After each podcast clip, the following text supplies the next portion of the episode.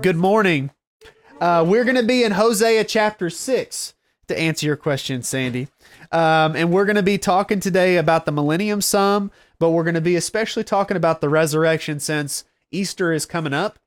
And Easter is all about the resurrection of Jesus Christ. So in Hosea chapter 6, you turn with me in your Bibles there. We're going to read verses 1 through 3.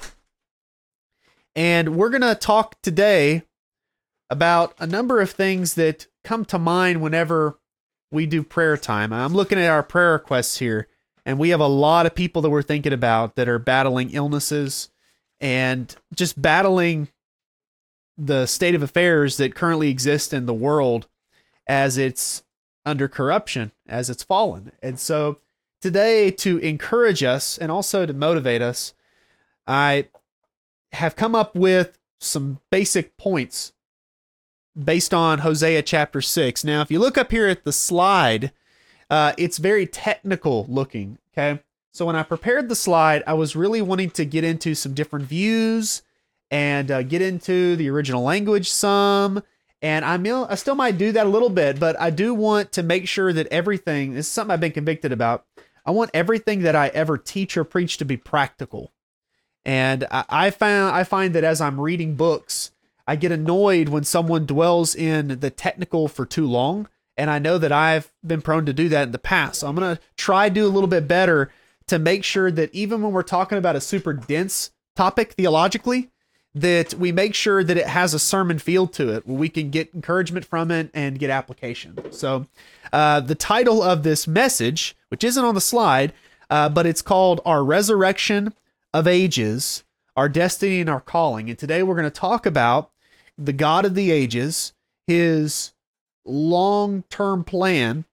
We're going to talk about our destiny as it pertains to the resurrection and also our calling because we have a destiny, we have certain things we look forward to, but we also have a calling in the here and the now. So in Hosea chapter 6, let's read and then we'll talk uh, a little bit more about that big word you see up there on the slide, septamillennialism. Uh, I didn't know what this was until a few years ago, and it's a fascinating study. Uh, but we'll get to that in just a second. Let's read God's word. Hosea chapter 6, verse 1. Come and let us return unto the Lord, for he hath torn, and he will heal us. He hath smitten, and he will bind us up. After two days will he revive us. In the third day he will raise us up, and we shall live in his sight. Then shall we know, if we follow on to know the Lord, his going forth is prepared as the morning, and he shall come unto us as the rain, as the latter and former rain unto the earth. Now, a lot of the ideas and observations that I'm about to share with you are really uh, well summarized, I think, by John Gill's commentary. Um, sometimes John Gill will over spiritualize passages, but on this particular text, he does a really good job of explaining Hosea 6 and the millennium. Yes, Christy. I just want to make a statement. About Sure. the NLT. Yes. It doesn't say anything about days at all, and it also doesn't say anything about the latter rain. Okay. Um, well, No, I'm just saying. no, yeah. I, I've noticed as I've taught at the CLC, I do memory verses every week. And uh, I, we let the students pick which translation they want. You know, I generally teach from the KJV, but I let them pick their own translation. And if I have a class, let's say the majority of them use the NIV, when we practice our verse every day, I'll use their like the most common version. So as we've been doing the NIV, I've noticed that certain words are just Gone. gone. Like not, and it's not a textual thing. It's just they thought that it wasn't necessary in conveying the meaning. They thought it wasn't necessary to bring that word from the original into the English. So that's where you know you start, in my opinion, to to verge on error, if not committed altogether. Whenever you start seeing words in the original language and just not bringing them into English, because the whole point of a translation for people who don't know the original language is to have it in theirs, right? So it's got to be brought from one to the other. If you don't bring it over, well, then you're not translating. So, anyways, uh, I didn't check the NLT before doing this study, but uh, that doesn't surprise me because again, the NLT is a little bit more dynamic. It says in a short time. Yeah, and and honestly, the NLT, uh, in the NLT, um, often is a good translation. It's just it's kind of like you know a broken clock is right twice a day, that sort of thing. You know, you you are right sometimes. Okay, good. That's a great way of conveying it. Maybe even an insightful way of conveying it. But in general, we should stick to literal word for word. Spaghetti sauce. But the KJV is spaghetti sauce with all the herbs and spices. There you go. I like that analogy. Very good stuff. So, anyways, uh, let's move on now. Uh, let's look at the days here. It says, after two days, he will revive us, and in the third day, he will raise us up. Now, we have two observations here that are completely unavoidable. One, it's talking about raising somebody up and living in his sight. So, this is resurrection language. I don't think anybody would deny that. Two, it mentions two days being dead, and then the third day being raised up. So, we have a reference not just to resurrection generally, but to resurrection and three days. Now we know that Jesus, he died, and this is controversial to some people. I think this is nitpicking, honestly, but this is, as I've studied scripture, what I've concluded that Jesus died on a Thursday. I think the best evidence is that Thursday was when they were sacrificing the Paschal lamb in the temple, the Passover lamb, and Jesus gave up the ghost before sundown on Thursday. Okay. Then you have Friday that he's in the grave. You have Saturday that he's in the grave. And then after those two intervening days between Thursday and Sunday, Jesus rose on Sunday on the third day. So I think that, Friday night, Saturday night. yes, exactly. So you get not only the three days, according to Jewish reckoning of time, but you get the three nights too. Um, some people have him die on Wednesday, but I think it's just too much, and it's a stretch in my mind the way they they come about, you know, concluding that. But anyways, I don't want to get into that. But the point is, we have, in my opinion, any Christian to read this is going to think that these days are in some way a reference to Christ's resurrection. Now, in the context, we're definitely talking about Israel, okay? Because Israel has sinned. Jesus didn't sin. He bore the sin of the world, correct, on the cross. He became sin for us. But uh, this is talking about the actual sin of Israel and Judah, not just Judah, but Israel and Judah. If you read chapter 5, it talks about how Judah followed in the pattern of sin that was given by Israel. So Israel apostatized first, the northern kingdom, the southern kingdom went in the same uh, same pattern of sin. And so God is going to bring them both back, but not until they repent. And, it mentions in verse 15 of the last chapter I will go, God speaking here, I will go and return to my place till they acknowledge their offense and seek my face. In their affliction, they will seek me early. Okay, so God is going to bring back his people. And this is talking about a final restoration. We know that because it says in verse 2, we shall live in his sight. And uh, most commentators would take this to refer to the coming of the Messiah, setting up his kingdom, and he shall once again dwell in the midst of the people, and they shall dwell in his sight. So this is referring to the golden age we know as the millennium. Now, what's really interesting about this subject is it ties into a broader idea that when you're reading about, you may or may not come across Hosea 6. But I think Hosea 6 is probably the best evidence for it. So I'm going to introduce you to that today. So, first, let's uh, talk about this term septa millennialism. It's also called sexta millennialism. It just depends on how you look at it. Some call it sexta millennialism because sexta is six. And so they would say there's going to be six millenniums and then a seventh. I don't know if he would uh, uh, prescribe to this um, or not. I'm not sure. So I can't say if Clarence Larkin believed this, but there's a good chance that he might have. Um, I do know that at at this time um, in history, when I say this time, like when prophecy came back in the late 1800s, there were some people who were throwing these ideas out here. But I will say this is not mainstream premillennial belief. Okay, so people like Thomas Ice, uh, Tim LaHaye, I think that they might not have jumped on board with this. Uh, Tim LaHaye's with the Lord, of course, but Thomas Ice, I know he's written specific articles against this view, and his chief argument uh, has to do with chronology. So, what exactly is the view before we get into all that stuff? Uh, well, the view says that for six thousand years, human history will will go on under corruption. So there's a fall that's going to take place. After the fall, you got 6,000 years. That's work. It's striving. It's not rest. And then at the end of that work, Jesus comes back. He sets up a millennial reign that will be a Sabbath rest. So this is patterned after the six days of creation followed by Sabbath. Now, the people who held this view were young earth creationists. So let me clarify. They did not believe, okay, that when you read the days of creation in Genesis 1, that they literally mean ages. They believed that this was a type. Now, there's a difference between a type and what these old earth creationists might say. They would say a day is a thousand years, a thousand years is a day. So they'd say, well, maybe these days are ages. No one in the early church understood it that way. They believed that, as you often find in the writings of the prophets, like Ezekiel, he's told to lie on his side, okay, for so many days. Okay, it's like 360 on one and 40 on the other, but lay on your side. When he does that, when God says lay on your side for this many days, are they literal days? Yes. He literally tells them to lay on his side for those days.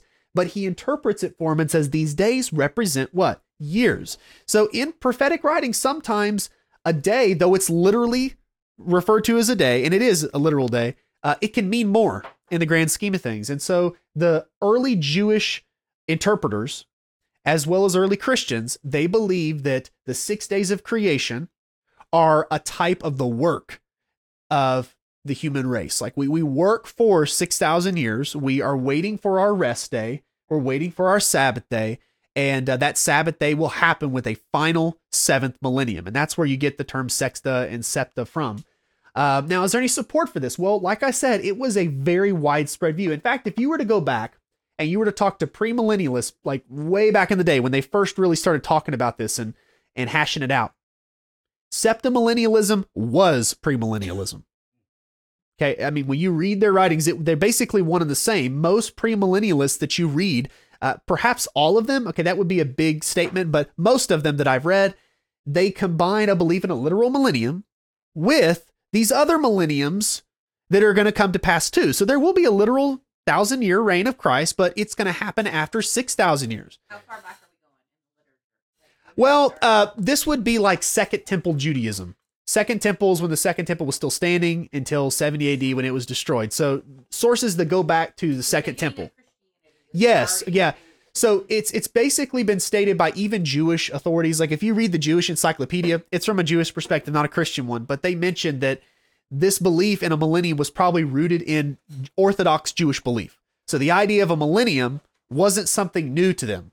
Uh, of course, we have it confirmed for us in the New Testament, right? The the authority of God's word speaks there. But um, the the Talmud, which contains a lot of early traditions, it was written later after the temple was destroyed. However, a lot of these rabbis that are quoted go back to an earlier time period.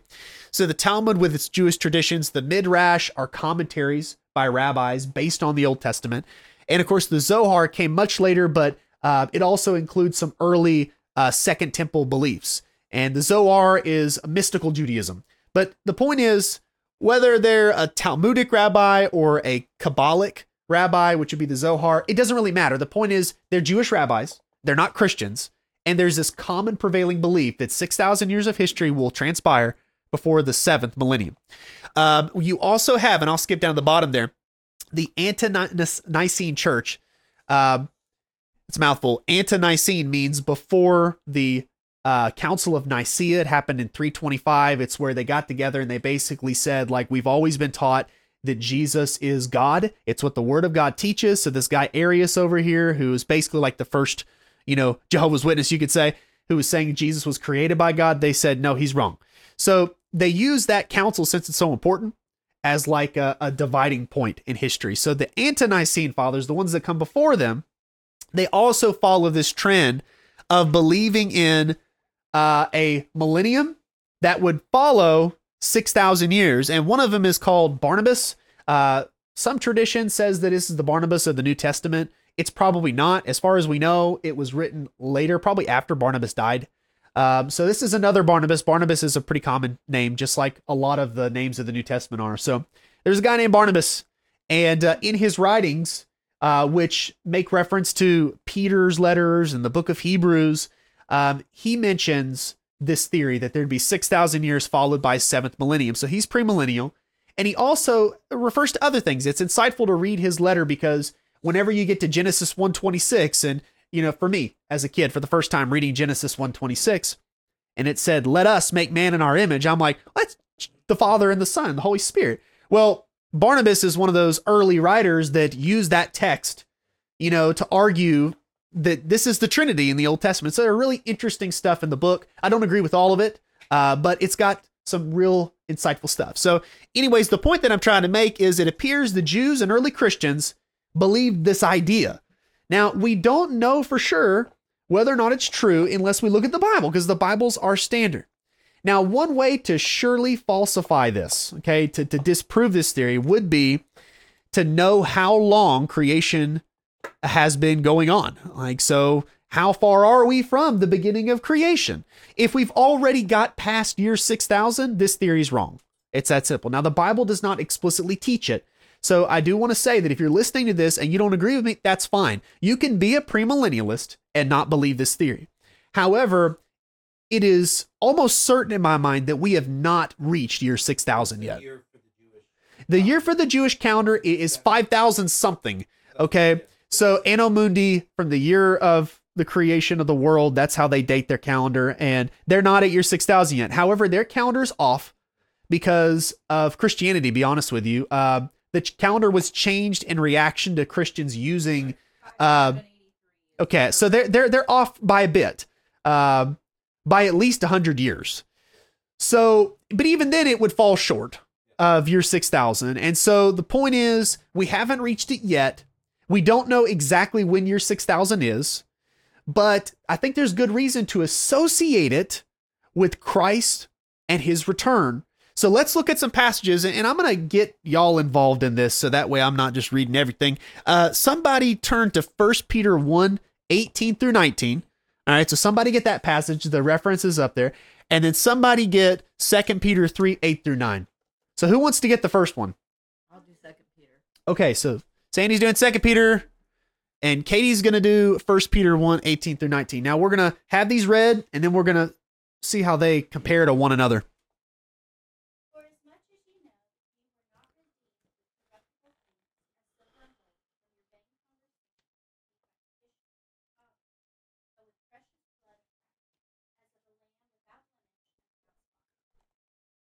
Good. We keep reading a little bit more.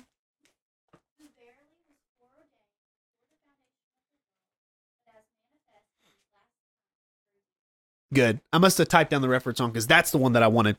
But what it says is he was chosen before the foundation of the world, but he's revealed now.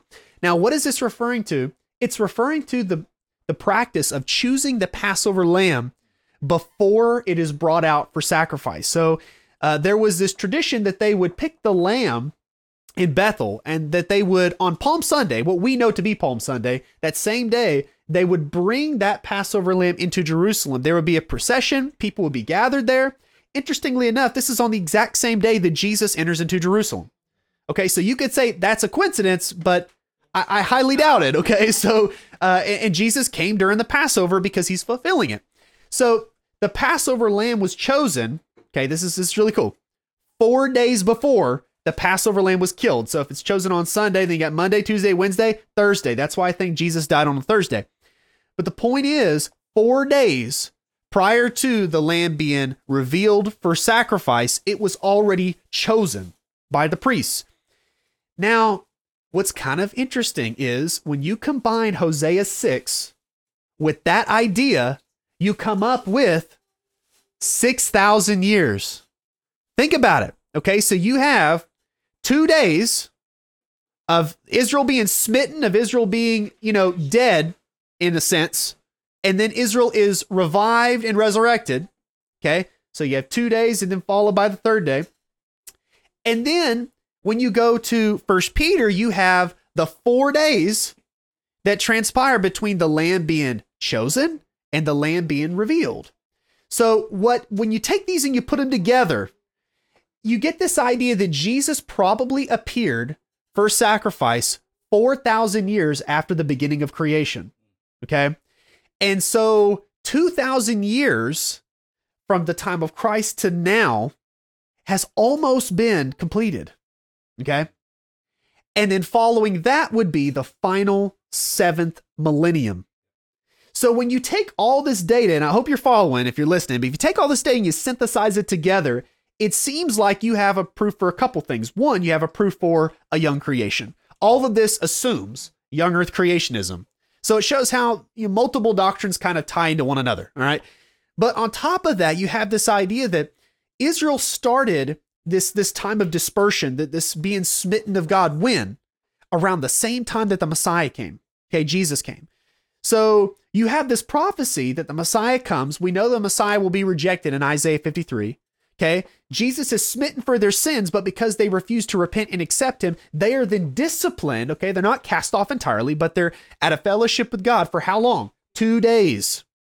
And then after that, the Messiah, he comes back. Okay. This would be the second coming, though the Jews don't acknowledge that. They don't believe he's come at all. But he comes back and then he sets up the millennial reign. That coming back of Christ will coincide with Israel being resurrected. So they've been smitten, they've been disciplined for the past 2,000 years, and they'll come back. So again, we don't know exactly, I'm not going to set dates because there's debate on it. Like exactly when did Jesus come? You'll have different scholars say 30 AD is when he died, 32 AD, 33 AD. You go from 30 to 33 AD, it's somewhere in there. But we don't know exactly when, okay? And when you when you calculate 2000 years, you have to understand it's not our calendar. It's the Jewish calendar. Okay? And the question is, all right, well, is it when Christ died that they began to be smitten or was it 40 years later whenever the temple was destroyed? Was that the last straw? So yeah, so we have so we have some dates that are impossible to pin down and I think that that is exactly what God wants us to know that we can't know exactly when he returns. No one knows the day or the hour and I firmly believe that we don't know the year either. Okay, so I'm not trying to set dates. And I think that's why Thomas Ice, when he wrote on this subject, he was like, we got to be careful that we're not violating what scripture says. I don't think you could set dates here. I think that we can only say we're super close. And when we take all these other signs that we've already been talking about of the terminal generation, they go together very well with 2,000 years coming to an end since the time of Christ and the millennium starting. So I think we're very close to it. But having said all of that, um, the second Peter 3 8 through 9. Sandy, will you read that for us? Dear friends, don't let this one thing escape you. With the Lord, one day is like a thousand years, and a thousand years like one day. The Lord does not delay his promise as some understand delay, but is patient with you, not wanting any to perish, but all to come to repentance. Good. So this analogy, thousand years is as a day, a days is a thousand years. It is in the same context of what? The return of Christ. Okay, so a lot of people may say I'm reading too much into this, and I'm not dogmatic about it, okay? Because yes, there there are some unanswered questions. However, let's consider this. Okay. Um when you compare First Peter 1 with its talk of the lamb being chosen and then the lamb being revealed in our time, Peter says. And then you look right here, and we're talking about the second coming, and a thousand years is like a day. And then we know that in Peter's day, people were already talking this way. Peter did not originate the idea, but his idea sounds very similar to their idea. Okay, when you start adding that together with Hosea chapter 6, you start to get a clearer picture. Now, I'm not the only one who's seen this. I actually read, and this is where I discovered it years back. There was a scholar, and this guy wasn't just, you know, putting up a blog post, okay? A Bible scholar, and he was writing a commentator or commentary, sorry, uh, on Second Peter. Okay, and it may actually been a combined commentary of First and Second Peter, but I was reading what he had to say here, and he got into the nitty gritty of the difference between the Hebrew text, which is known as the Masoretic text, and the LXX, which is called the Septuagint. So you have the Greek version of Genesis with its dates, and then you have the Hebrew version. Now, the Hebrew version and the Greek version are very different from each other. There's a, like over a thousand years difference. So, what this person pointed out in his discussion was that Peter seems to agree with the Hebrew text here. The reason that he said that is because this this idea of of Christ appearing after 4000 years of history, the lamb being revealed, that only fits with the Hebrew and not the Greek. So this is a very technical topic. You can really get lost in it, to be honest with you. But uh, it's something that people have been saying for a long time. So this is not nothing newfangled. All right, the rabbis talked about it, early Christians talked about it, and there are still some scholars today that believe that you know it's a supportable view. But to me, Hosea six is probably the best evidence for it. However, I do want to talk how uh, Hosea six is practical for us, and this is what's probably most important even if Jesus doesn't come back exactly 2,000 years after he came in his incarnation, even if he takes longer than that to come, we still know it's a sure thing that he's coming back. Okay. I do believe that he's probably going to come back. around 2,000 years after his first coming. But if I'm wrong, I can still learn so much from this passage. So, what are the points for this morning's sermon? One, this age of death that we live in is going to come to an end. And it pertains to a lot of things. The Jews right now are, are ex- experiencing what you would call a fellowship kind of death. Now, they haven't been cast off by God, they're God's people, they were unconditionally chosen. But they're not experiencing the blessings that come with a relationship with God. There were times in their history where they had that. Now they don't. They're experiencing discipline. They, they're in dispersion. We're seeing evidence of that coming back, of being returned. And the age of death, as it pertains to the Jews, will come to a close whenever Jesus comes back. Uh, they will have repented during the tribulation period, and they will be resurrected as a people. The next point that I want to make is all of this ties into the resurrection of Jesus. Because of Christ, the age of death will be conquered. I read I read a commentary, guys, that I've recommended on this podcast many times. I looked at it this morning just to see what this person had to say. They're premillennial, they're literal Bible interpreters. I was curious. Thomas Constable, I looked up his commentary, and he said, which shocked me, it was completely coincidence that there are two days mentioned here and then a third day. It's complete coincidence. It has nothing to do with the resurrection of Jesus.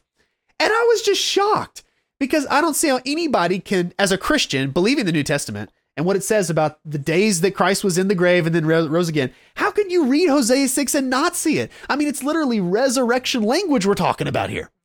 And the ground, the foundation behind the resurrection of Israel one day is the resurrection of Jesus. Think about it, guys. It was promised to Abraham that they would be reigning in a special chosen land. Why were they given this promise? It was a picture, obviously, of God's unconditional love for the church. It was a picture of how God will reward those who follow him faithfully, just as the Jews will, will be rewarded in the millennium and they will reign over the other nations. It's a picture of a lot of things. Uh, but ultimately, the reason all this is going to happen is God is keeping a promise to a believer named Abraham. And the reason that God is able to keep this promise or any promise to us is because of the death, burial, and resurrection of Jesus. The only reason we have an age of life and victory to look forward to is because of Christ. And that's why here, even Israel's restoration, it has to be tied into Jesus. Every blessing that God gives to mankind, he can only give it because Jesus has removed the separation between us and him, between us and God. Uh, also, this pertains obviously to the church. We think about uh, the age of death coming to a close when we read 1 Corinthians 15. It says, Only then will death be swallowed up and we'll have victory. So, right now, while we have spiritual life, we have eternal life, our bodies are experiencing pain. Uh, our bodies experience decay. We're mortal and we struggle with the flesh. Like our, our bodies somehow are the seat of a sin nature passed down from our ancestor Adam. And so we're in that death physically, and that will be reversed whenever Christ returns. So we have to remind ourselves of that every single day that this resurrection that we will one day experience is something that hasn't already happened in its entirety. And a lot of people will think that. They'll think that, oh, we've got everything that was promised. You have the preterist movement, which I've talked about a little bit as I've gone through this end time study. They believe, oh, Jesus, when he promised that he was going to come back, all those promises of his return, he's already done that. That was talking about 70 AD. Okay, if that's true, guys, then we can't look forward to an age of life to come. No blessed hope. No blessed hope. They've eradicated it, and they've done it in the name of Bible interpretation, ironically, when the plain sense of Scripture disallows it. And so we have to remind ourselves of the resurrection daily and defend it whenever we see ideas like that pop up. But uh, another thing to consider is that all has been planned out by a sovereign God. When I study this stuff about the days of creation being a type of history, it, it, reminds me that everything's been planned out. Now, I'm not a Calvinist, so I don't believe that my actions have been planned out in a direct sense. However, even though God gives me freedom and I have choices to make, God can still use that choice, even if it's an obstinate one of rebellion. He can incorporate that into his plan. So there is a sense in which, yes, everything is controlled but not logically. Okay, according to like a logical priority, it starts with God gives us a free will, He gives us a choice to make. However, when it comes down to it, nothing will thwart God's plan. And God can take sin, just like the brothers of Joseph, casting him into that pit. He can take that sin, which he did not determine, but he can use it in his foreknowledge to bring about a result that he wishes. And that result was to bring Joseph to Egypt to save his family. And so God can even use sin while not causing it, while not determining it. And so Hebrews chapter 1, when it talks about Jesus, it says that he made the ages. In the uh, King James, it says the worlds. And if you look at the original language, it means the ages in which our world that we live in, this physical world, the ages that it passes through. So it's not just talking about the creation of matter, like the stuff that we feel and we can see, but it's talking about time itself is made by God. So nothing takes God by surprise, nothing throws him through a loop, and that's definitely a comforting idea.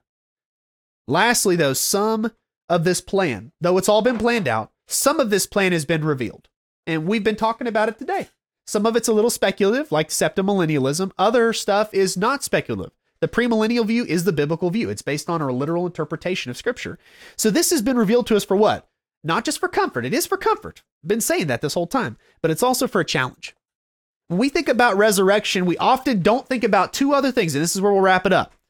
First, we don't really think about overcoming sin and we don't tie in resurrection to that as much. When we think about resurrection, we think of Jesus paid for our sins. Yes, we've overcome in that sense.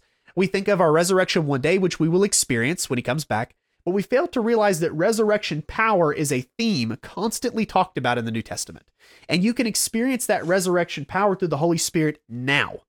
So, what will that mean for us? I'm going to read you or read for you um, in Philippians chapter 311. This is a really cool verse um, that, again, the original language just brings out insights. It says, If by any means I might attain unto the resurrection of the dead. Paul is talking about this resurrection of the dead as if it's something that he's trying to get. He goes on and he says, Not as though I had already attained, either were already perfect, but I follow after, if that I might apprehend that for which I am also apprehended of Christ.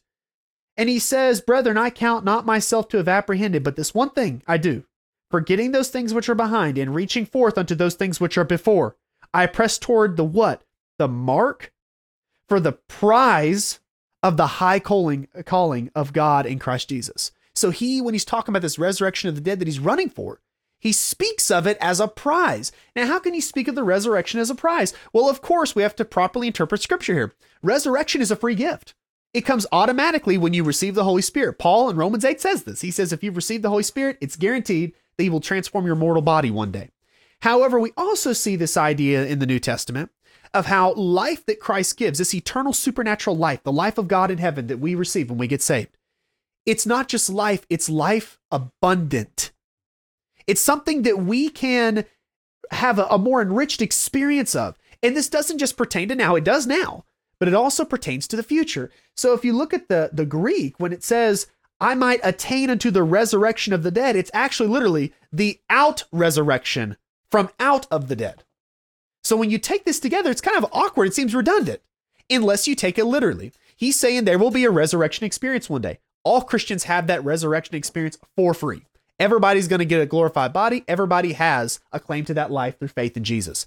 However, there's an out resurrection of the dead, and that's what he's talking about because I press toward the mark for the prize of the high calling. He says, I've not just been saved, but I've been called. I have a destiny which is free. I'm going to be resurrected. Praise God for that. But I've also been brought into the family of God to be what? A priest and to represent Jesus Christ in this world. And I have not yet apprehended that prize because I don't know what I will do the next day or the day after that till the day I die. He's like, I'm running a race. And right now I'm dead set on going to the end. And if I make it to the end in terms of persevering in my faith, honoring God in my life, fulfilling this calling that He has given to me, I know that I will receive that special resurrection experience, a reward. It talks about the crown of life. You ever consider that? It's a crown, so it's a reward, but it's the crown of what? The crown of life. Everybody gets life. Everybody's going to be clothed in the robes of Jesus' righteousness if they believed in Jesus. But there's a special reward for those who persevere. That's something we think about. We should think about when we consider the resurrection of Jesus. And lastly, this is what we'll end with. For carnal believers, so for, and guys, we are all carnal to some extent. Okay. Now, often in scripture, when it talks about carnal believers, it's saying their life in general, like their lifestyle is fleshly, they look like unbelievers. I'm hoping that my life is not like that, that people could say, in general, Buddy looks like an unbeliever.